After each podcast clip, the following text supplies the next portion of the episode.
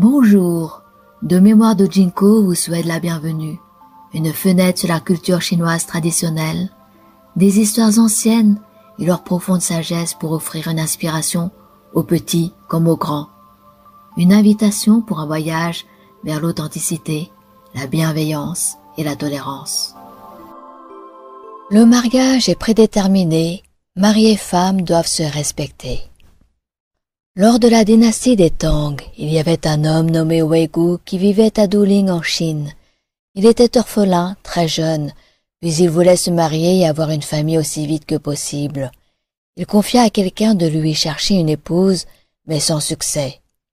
La deuxième année de Yuan He, c'est-à-dire entre 806 et 820 avant Jésus-Christ, il a traversé la région de Qinghe et il est resté dans une auberge au sud de la ville de Songcheng. Un pensionnaire de l'auberge a suggéré qu'il demande la main de la fille de Sima Pengfong, qui vivait à Chongchen. Ils se sont donné rendez-vous pour se rencontrer le lendemain à l'entrée du temple Longxing pour en discuter. Pour prouver sa sincérité concernant le mariage, Weigu était à l'endroit choisi avant l'aurore. Arrivé là-bas, il a vu un vieil homme assis sur les escaliers du temple, feuilletant une liste de livres au rayon de lune.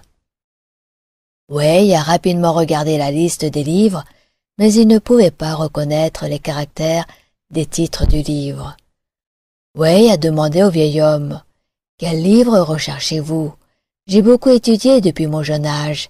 Il est rare que je ne reconnaisse pas ces caractères. Je peux même lire le sanskrit. Cependant, je ne suis pas familier avec les livres que vous lisez. Que sont-ils? Le vieil homme a souri répondu Ce sont les livres d'un autre monde parce qu'ils n'appartiennent pas à ce monde. Il est normal que tu ne les aies pas vus. Je viens d'un autre monde, et je suis responsable des affaires de là-bas.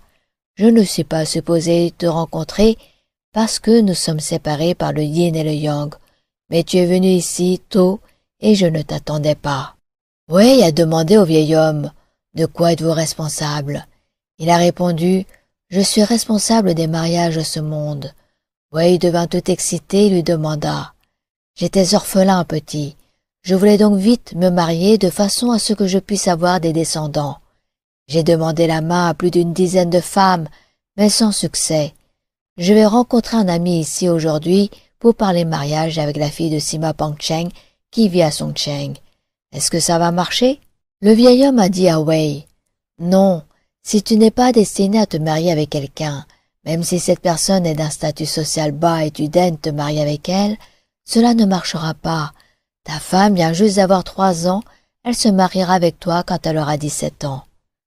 Alors Wei a demandé au vieil homme, Que portez-vous dans votre sac? Il a répondu, Des ficelles rouges. Je les utilise pour lier les pieds des maris et des femmes dans le monde humain. Lorsqu'une personne est née, cette personne a déjà une ficelle à son pied lié à son futur époux ou à sa future épouse. Cela n'a pas d'importance s'ils sont tous deux ennemis, ou si l'un est riche et l'autre est pauvre, ou s'ils vivent dans les deux coins les plus éloignés du monde. Une fois que cette ficelle rouge les lie ensemble, ils ne peuvent pas désobéir à leur destinée. Ton pied est lié à quelqu'un, rien ne va le changer, malgré ton enthousiasme à chercher à te marier plus tôt. Oui, a demandé, où est ma femme? Que fait sa famille?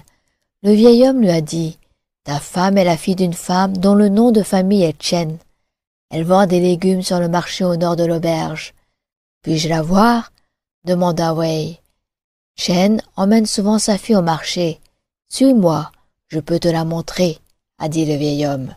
L'ami de Wei n'est jamais venu ce jour-là. Wei a suivi le vieil homme au marché. Une vieille femme avec un œil aveugle portant une fillette de trois ans, se dirigeait dans leur direction. Les habits de la fillette étaient usés, et elle n'était pas jolie. Le vieil homme a montré la fillette et a dit à Wei qu'elle était sa femme. Wei s'est mise en colère. Puis-je la tuer? La fille a un avenir prospère et elle aura une vie riche avec toi. Elle ne doit pas être tuée, a dit le vieil homme, et puis il a disparu. Wei était tout retourné. Ce vieux fantôme est absurde. Je suis né dans une famille instruite avec un statut social. Je devrais me marier avec quelqu'un d'un rang égal. Même si je ne me marie jamais, je pourrais être amical avec quelques jolies femmes. Pourquoi devrais-je me marier avec la fille laide d'une aveugle? Il aiguisa son couteau et le donna à son serviteur. Tu es un homme capable.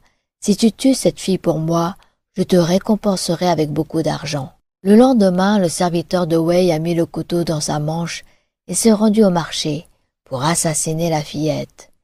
La foule se transforma en un vrai chaos. Wei et son serviteur se sont éloignés dans le chaos.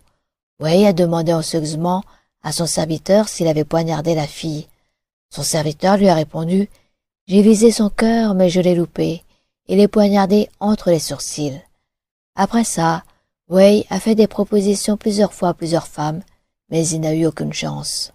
Quatorze ans plus tard, Wei travaillait sous Wang Tai par l'intermédiaire d'un vieil ami de son père. Wang était le responsable du parquet à Xiongchu. Il était responsable de rassembler des preuves et de l'interrogatoire. Wang admirait la compétence supérieure de Wei et décida de laisser sa fille de dix-sept ans se marier avec Wei. La fille de Wang était vertueuse et intelligente. Elle était belle, mais mettait toujours une fleur entre ses sourcils. Elle ne la retirait pas, même quand elle prenait un bain ou qu'elle était seule. Un an après qu'ils se soient mariés, Wei s'est soudainement souvenu de l'assassinat au marché des années auparavant. Il a posé des questions sur la fleur à sa femme. Sa femme a pleuré et lui a dit J'ai été adoptée par Wang Tai, le responsable du parquet. Mon père était auparavant le magistrat de Songcheng. Lorsqu'il est mort, J'étais encore un bébé. Ma mère et mon frère aîné sont morts après ça, laissant une ferme au sud de Songcheng. J'ai vécu avec ma nourrice, Jen. Parce que nous vivions près d'un marché, Jen gagnait sa vie en vendant des légumes. Quand j'avais trois ans, un gangster m'a poignardé, alors que Jen me tenait au marché, laissant une cicatrice entre les sourcils. Et donc je la cache avec une fleur. Il y a à peu près sept ans de ça, lorsque mon beau-père était à Loulong il m'a adopté comme sa fille. Wei a demandé à sa femme si Chen avait un œil aveugle. Sa femme l'a confirmé et a demandé comment il le savait. Wei lui a dit qu'il était la personne qui avait ordonné l'assassinat et lui a dit tout ce qui s'était passé. Après qu'ils aient appris ce qui s'était passé, ils se sont davantage respectés. Ils ont eu un fils et l'ont appelé Kun, qui est devenu plus tard le chef de préfecture de Yanmen. L'épouse de Wei a été honorée comme la dame de la préfecture de Tai Yuan. Après que le magistrat de Songcheng ait appris leur histoire, il a baptisé l'auberge où Wei était resté quatorze ans auparavant, l'auberge des fiançailles. L'histoire nous raconte que le mariage est prédestiné. Cela a été décidé d'après notre vertu et karma et ne peut pas être changé. Wei a refusé d'admettre sa destinée il n'aurait jamais cru que sa femme deviendrait une femme belle et vertueuse.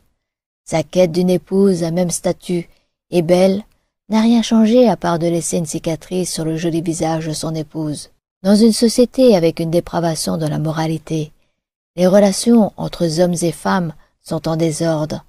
Il n'est pas étrange de voir les époux commettre un adultère, se laisser et se bagarrer et finir leur mariage en divorce. Peut-être Li Fuyan de la dynastie des Tang a tenté de dire aux gens d'aujourd'hui quelque chose dans son histoire de l'auberge des fiançailles.